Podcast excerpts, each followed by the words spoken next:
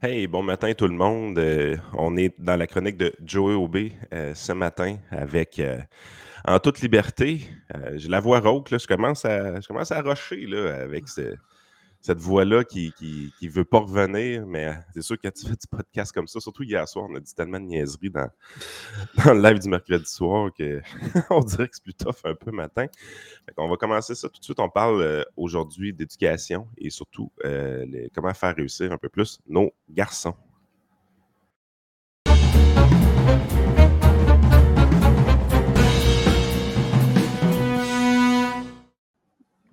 Salut Joey, comment ça va? Ah, c'est nice cette nouvelle intro, je l'aime.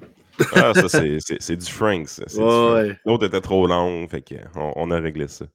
C'était trop sérieux, là.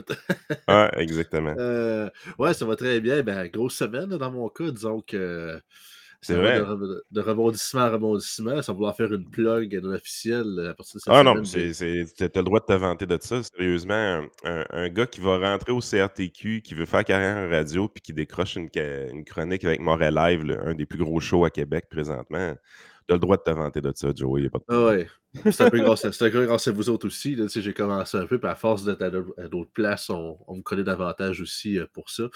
Puis là, non, c'est sur deux semaines, puis je suis content. Personnellement, j'aurais pas commencé à chaque semaine, pas que j'aurais pas été capable, mais avec les cours et tout le reste qu'on va faire euh, aussi, à un moment donné, j'aurais décroché. Mais euh, non, j'ai réellement trippé, surtout que c'est ça, étant un, auditeur de longue date, en fait, dans le, dans dans le studio, puis parler au micro, c'est euh, tout un honneur. Fait que oui, aujourd'hui, on parle de nos gars. En fait, je voulais parler de ce sujet-là parce que ça revenait un peu à est-ce que, est que, le PCQ avait proposé en éducation? Ben, en fait, sans vouloir me flatter un peu trop le poil dans, le bon sens, moi, j'avais participé au comité, euh, la commission politique sur l'éducation euh, au PCQ avant le congrès euh, en novembre 2021, avec d'ailleurs Luce Dano, notre candidate dans Johnson, qui avait été aussi euh, l'ancienne de Québec solidaire qui avait rejoint euh, Éric Duhem. Puis il y avait une proposition, que c'est d'ailleurs moi qui l'avais proposée, puis ça avait été gardé même pour la, campagne électorale, puis le, congrès. C'était la valorisation de la formation professionnelle. Parce que pour faire un exemple, mettons, des 20 dernières années, c'est moi, je suis dans 94, j'ai commencé ma première année en 2000, puis j'ai des. Puis en même temps, c'est un peu pour ça que je parle de, raccrocher nos gars, parce que je suis un décrocheur officiel. J'ai fait un retour aux études par la suite. J'ai décroché de l'école en, début de secondaire 5 en 2011. Fait que moi, j'ai vécu toute une bonne partie de là, 10, 12 ans, euh, je dirais années 2000 jusqu'à milieu des années 2000 euh, au système d'éducation autant au primaire. Qu'est-ce que fait lâcher en secondaire 5 justement? Ah, je te dirais que c'était un mélange d'affaires. Tu sais, premièrement, je n'étais pas du tout la même personne que je suis aujourd'hui. Tu sais, j'étais vraiment, euh, c'est ça, assez lâche, puis je me sacrais un peu de l'école. Pas que j'étais un bum, là, aucunement. Tu j'avais des... C'est juste que j'avais beaucoup de retard. J'étais en secondaire 5, mais j'avais des maths de 3, j'avais des sciences de 4. tu sais, c'était... Ça faisait deux fois que je les coulais, puis tout. Puis même cette année-là, si j'aurais tout passé, il m'aurait manqué, je pense, deux unités pour avoir mon DAS. Fait que ça aurait comme ça n'aurait pas été tout de suite. Fait que j'ai décidé d'embarquer euh, Sarah de l'Est de mon père. Puis c'est là que j'ai pas eu la maturité, j'ai appris comment travailler. Puis c'est là, que j'ai connu la radio aussi en même temps. Fait que ça a quasiment valu la peine. As-tu complété tes cours euh, aux adultes? Oui, deux, trois, trois, ans plus tard, j'ai fait un an et demi aux adultes à Montmagny, puis j'ai eu mon DES. Après ça, je suis allé faire de deux ans et demi au cégep. Puis... Ça, ça, m'impressionne euh, d'une chose. L'école des adultes, j'ai souvent entendu des histoires comme la tienne. comment il y a des gens, surtout des gars, mais les gens en général ont trouvé que c'était mieux adapté pour eux. oui. Euh, ce type d'apprentissage-là versus ce qu'ils vivaient dans une salle de cours euh, standard au secondaire.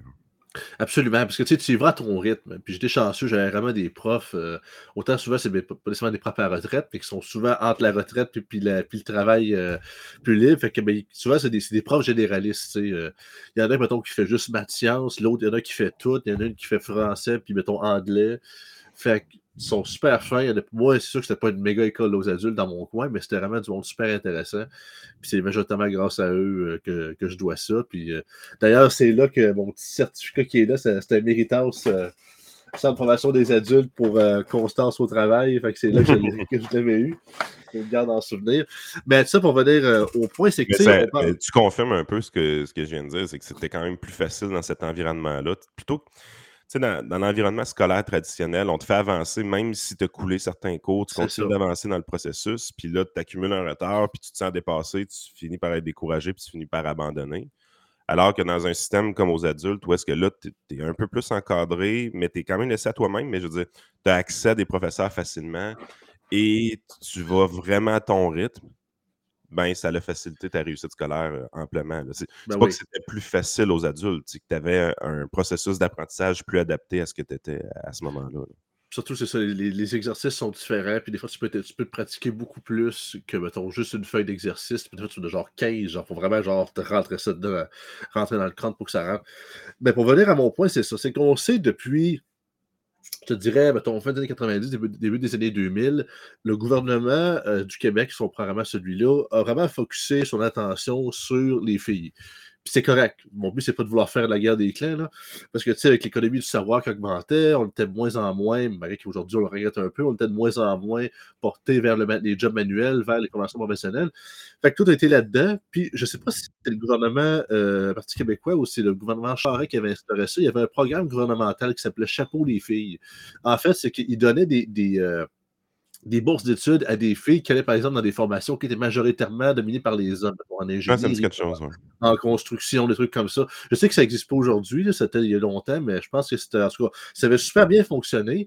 Puis, on le voit aujourd'hui, les filles, good job les girls, c'est les autres qui sont majoritairement des facultés de médecine, puis c'est les autres qui ont le plus haut taux de diplomation, puis de ci, puis c'est parfait.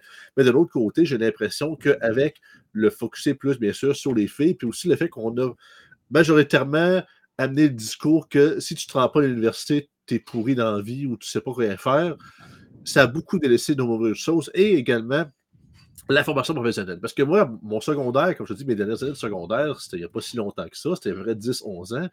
Puis je me rappelle assez que, mettons, euh, un gars, majoritairement, euh, il était en secondaire 2, secondaire 3, ça allait plus ou moins bien, tu sais, la difficulté à l'école ou plein d'autres choses, problèmes familiaux, peu importe. Puis souvent, ce qu'on lui disait, ben, regarde, fais ton secondaire 3, après ça, tu iras d'une formation professionnelle, mettons, je sais pas, en soudure ou en garagiste ou peu importe. Puis beaucoup, pour eux autres, ou même ses camarades de classe, eux qui continuaient vers la formation euh, classique euh, du, du, DES, en 4 en 5, ils voyaient ça comme un échec. Là. Un vois-tu l'autre est rendu en DEP, puis de ci, de ça. C'est quasiment un centre de rattrapage pour ceux qui ont échoué, finalement, alors qu'on sait qu'aujourd'hui, il y a des gars qui ont des formations professionnelles, justement, des, travailleurs, soit justement de la soudure ou peu importe, ou des entrepreneurs en construction qui gagnent bien plus que des médecins par année. Là. Fait que c'est même pas une question qui gagnent moins d'argent, mais c'était mal favorisé, puis c'était vu carrément comme un échec. Dans la proposition que j'avais coécrite pour le PCQ, c'était carrément de dire faut revaloriser la formation professionnelle, puis y a-tu moyen de, de rendre ça plus attrayant, de montrer justement que crime, tu peux faire ta vie avec ça, puis gagner très bien ta vie, puis justement qu'on a besoin, parce qu'il y a des raretés présentement. Je prends un exemple, frigoristes, ceux qui s'occupent de faire toute la réfrigération, par exemple, pour les chambres froides dans les restaurants ou peu importe dans les entreprises, tout le monde en demande, puis ça fait, ça gagne, je ne sais pas combien, de dizaines de, pièces de dollars, sinon plus. ils font des bons salaires. Vraiment. Fait que, tu sais, il faut juste avoir l'intérêt. C'est sûr que, tout dépendant de, tes intérêts, puis ce que tu veux, mais quand même, ça paye très bien. Et aussi, euh, ce qu'on avait proposé, c'était euh, beaucoup plus de compagnonnage avec ces formations-là, mais également, si possible, parce que tu sais, tu sais, puis je l'ai vu quand j'ai été au cégep à Lévis, il y a beaucoup de formations euh, plus manuelles, collégiales, par exemple en agriculture ou ailleurs, qui sont beaucoup plus dans le manuel, mais c'est souvent des formations qui sont très désertées. Ce n'est pas parce qu'elles ne sont pas intéressantes, c'est que la majorité de ceux qui auraient été intéressés par ces formations-là ont été mis à l'arrêt au DEP, parce que vu que le DEP équivaut pas à leur DAS classique, ben, son bloc est là. Tu vas me dire, ben, c'est sûr qu'ils peuvent toujours le faire aux adultes, oui, mais il y en a qui n'ont pas toujours la motivation pour le faire. Dans la proposition qu'on avait, il y a-tu moyen d'avoir une sorte de formation, mettons, de, secondaire, je dirais pas spécialisé, mais plus en conjoint avec, par exemple, la formation professionnelle puis du compagnonnage pour qu'à la fin, mettons, cette formation plus spécifique pour des gars ou des filles, on ne discrimine pas, qui traitent plus à faire du manuel, mais en même temps continuent leur cours de base, maths, français, euh, anglais, peu importe, pour qu'à la fin, il y ait quand même leur DES pareil, mais mettons DES professionnel et bien sûr, il y aura toujours la formation DES classique qu'on connaît. Ce qui permettrait justement à ces gens-là d'avoir des formations plus spécifiques au niveau collégial qui sont super bonnes. Puis c'est ça, on a, en bout de ligne, on en réchapperait moins, tu sais. Oui, puis ton point est, quand même bon. Euh, c'est toujours vu de manière un peu péjorative de ne pas avoir été au collège, de ne pas avoir été à l'université. Puis, tu sais, moi, mon travail dans la vie, c'est justement de, de, parler aux, gens, mais de connaître tout sur eux, dont leur salaire, des choses comme ça.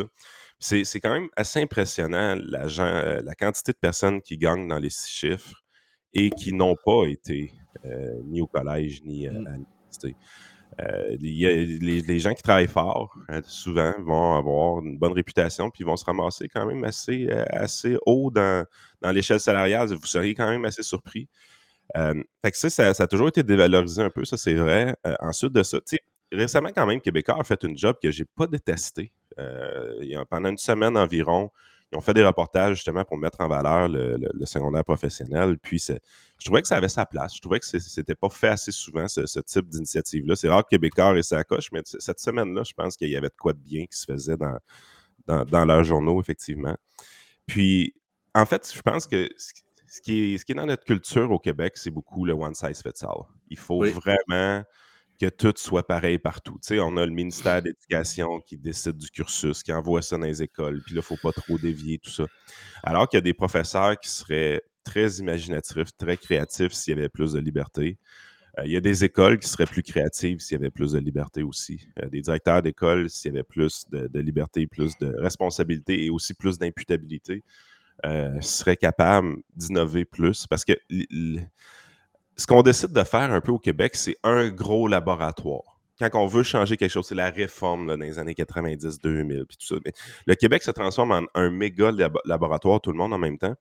Alors qu'un mode plus efficace dans ma tête, c'est des milliers de laboratoires un peu partout dans la province. Tout le monde essaie d'innover un peu, essaie de faire ces choses à sa façon. Les meilleures idées dans ce contexte-là vont toujours être retenues, vont être copiées par les autres écoles, par les autres classes, et éventuellement, les pires idées vont être liquidées assez vite, normalement, dans ce système de, de. Absolument. Puis c'est carrément, c'est le même principe que euh, ce que Rick a proposé avec les, hôpitaux, tu sais, euh, créer justement un niveau de compétition, puis un certain niveau d'appartenance envers les différentes écoles qui sont souvent, mettons, un peu comme les cégeps le font, tu sais. Comme à, à Lévis, je sais que leur grosse affaire, c'est l'autre, leur programme de langue, c'est vraiment dans le top des cégeps au Québec. C'est la formation espagnole, allemande, puis je sais qu'ils ont commencé le, le- portugais il n'y a pas si longtemps. Fait que, l'autre, c'est vraiment dans les tops. Il y a des formations, par exemple, qui se donnent, mettons, je sais pas, uniquement au cégep de Jonquière, tu sais, focusent vraiment là-dessus sur leur, leur, euh, professionnalisation, leur spécialisation. Je pense que les écoles secondaires pourraient le faire. Puis, le privé nous l'a déjà montré, sais, avec les écoles vision et peu importe. C'est sûr que ça prend du financement. C'est sûr que c'est plus compliqué à gérer, sachant que c'est pas du one size puis c'est plus, c'est plus spécifique. Mais je pense que ça valerait la peine. D'un, ça rendrait l'école pas mal plus attrayant, puis ça te montrait que justement, tu sais, pas tous les élèves ont des goûts similaires, puis il y a des moyens de cheminement, puis c'est pas juste avec des cours. tu sais, Le seul choix que j'ai eu quand j'étais au secondaire à l'époque, puis tu sais, j'ignore si ça a changé peut-être, c'était en secondaire 4, il fallait que je choisisse entre euh, art plastique, musique, puis art dramatique. tu sais. J'ai pris en dramatique, c'est le fun parce que j'avais des cours de dramatique de base, puis j'avais ceux-là que j'avais pris en option au travers. J'avais comme deux fois plus de cours. J'ai eu vraiment du fun, mais ça reste que j'aurais voulu avoir plus que ça au niveau des choix, tu sais, puis peut-être avoir de quoi de plus spécifique pour moi euh, à ce niveau-là. Mais regarde, si ça peut arriver pour les prochaines générations, je suis très content pour ça. Puis surtout en époque, tu sais, qu'on parle souvent de wokisme, puis de, de supposément masculinité toxique, puis c'est un peu ça qui a fait, qui a fait connaître Jordan Peterson aussi, tu sais, parce qu'il parle à, à- à une génération d'hommes que c'est rendu que juste av- agir comme un homme, puis euh, se tenir debout, puis réaliser ses rêves, c'est quasiment vu comme un, comme un hate crime. là, tu sais, C'est complètement stupide. Fait que tu sais, en cette période, qui est vraiment les men, les hommes sont carrément en mode dé, en dévalue, du moins par, par une certaine frange minoritaire, mais semble être très présente au niveau médiatique, qui chiale beaucoup. Ouais, Mais je pense que ce serait bon de remettre ça à balance puis de dire, hey, les boys, on s'occupe de vous autres. On n'est plus en mode que, ah, vous êtes des garçons, vous êtes assez forts pour, pour vous relever vous-même. Non, non, il y a moyen d'avoir des outils pour les aider aussi, puis en sauver une méchante gang. Puis quand je dis sauver, je dis pas que s'ils vont faire des DEP, ils ne seront pas sauvés. Je sais qu'il y en a que ils font leur job, ils font leur vie très bien, puis ils sont heureux, puis c'est bien parfait. On ne va pas forcer à faire de choses, à faire de quoi qu'ils ne veulent pas faire eux autres mêmes. Par contre, on veut qu'ils atteignent leur plein potentiel. Peut-être certaines personnes c'est plate encore. J'espère arriver un jour que je rencontre quelqu'un, puis il fait une job, puis lui, il se dit, ben, c'est ce job-là que je voulais faire dans la vie. Pas quelqu'un qui dit, ouais, je fais ce job-là, mais à l'origine, je voulais faire ça, mais est arrivé telle affaire, je ne peux pas se rendre là, fait que je me suis rebouté là-dessus. Tu sais, je, je gagne bien ma vie, mais mon rêve, c'était de faire ça, puis je ne je me suis pas rendu. Fait que, tu sais, Puis, tu sais, il ne faut pas se leurrer. Il y, a, il y a des bouts du système présentement qui fonctionnent. Oui. Euh, Malheureusement, euh, c'est un peu du contournement de l'esprit général, dans le sens que moi, je prends le, bout des sports-études. Mes deux fils sont en sport-études, euh, puis je vois une méga différence. Euh, ça paraît qu'il y a eu un triage. Ça paraît qu'il y a les enfants qui ont tra- traditionnellement ralentissent les groupes. Euh, parce qu'on sait la star, des classes spécialisées, on va de moins en moins vers ça. On essaie d'intégrer les élèves en difficulté avec le groupe au complet, puis le prof se met à faire de la discipline sur quelques étudiants, puis tout le reste en, souffre un peu. Quand tu es en sport-études, ces élèves-là ne sont pas là. Euh, ça, paraît quand même, il y a un triage, c'est 70% minimum pour rentrer dans la classe. Euh, ça te permet de choisir ton école, euh, le sport-études, parce que si l'école de quartier ou l'école secondaire que ton code postal t'oblige à aller n'offre pas le programme que tu veux, tu peux changer d'école. Mm. Donc, ça, ça, donne de l'option. En fait, ça, donne ce qu'on voudrait que tout le monde ait au Québec, un choix, une option. Le sport-études permet ça aux familles. Et ça donne aussi une motivation, puis une, emprise, dans le sens que la journée que l'élève est turbulent, la, journée que l'élève full trouble, fait des grosses conneries, ben, il y a moyen de le sanctionner là où ça fait mal. tu vas manquer une semaine de sport, tu vas manquer deux semaines de sport. Euh, tu vas, on va remettre ton sport-études en jeu. Ça se peut qu'on te sorte du sport-études. Euh, tu vas pouvoir continuer ton école, mais tu vas retourner au régulier. Mais cette menace-là fait en sorte qu'il y a beaucoup de moins de conneries qui se font euh, de, par ces, jeunes garçons-là qui ont une tendance à être un peu plus turbulents, justement, parce qu'ils ont, quelque chose à perdre. puis ils savent qu'ils ont quelque chose à perdre. Puis ils aiment souvent bouger, ils aiment leur sport dans, lequel ils sont. quand, quand, je regarde ce modèle-là, je me dis, ce modèle-là fonctionne. Par contre, le désavantage, évidemment, oui, ça coûte de l'argent y aller, ça coûte quand même assez cher. Euh, l'autre désavantage, c'est qu'il n'est pas accessible à tous. Je me demande s'il n'y aurait pas moyen, effectivement, d'améliorer l'accès, mais pas, pas pour des gens qui n'ont pas les notes. Euh, il faut que tu sois capable de rentrer parce que j'ai vu des gens qui, au primaire, euh, avaient des notes coup-ci, coup-ça, normalement, étaient en difficulté d'apprentissage, mais quand ils étaient arrivés cinquième, sixième année, où est-ce que là, les tests de classement pour le sport-études s'en venaient, tu as vu une augmentation dans leurs notes pour être capable de se qualifier euh, au sport-études. Tu vois réellement que l'incitatif fonctionne de ce côté-là. Mais ça, c'est bon pour, ce que je, vis, de mon côté, mais ces programmes-là ne sont pas accessibles dans toutes les régions, euh, ne sont pas accessibles dans tous les sports. il y a un contingentement des fois au niveau sportif. Euh, je sais, par exemple, au hockey, c'est très difficile de rentrer dans ces sports-études-là. Mmh. Euh, non pas euh, pour, un manque de, notes, par exemple, c'est juste qu'il y a un nombre de places qui est, très limité. Ou des fois, plus. J'ai vu des écoles qui sont plus lousses avec les joueurs de hockey aussi. Il y a un joueur de hockey qui est très, très, très bon, mais il taponne autour de 60 dans ses notes, puis on le prend quand même. Euh, fait il, y il existe des choses qui fonctionnent bien. Puis quand tu regardes ça un peu, qu'est-ce qui fait que le sport-études fonctionne?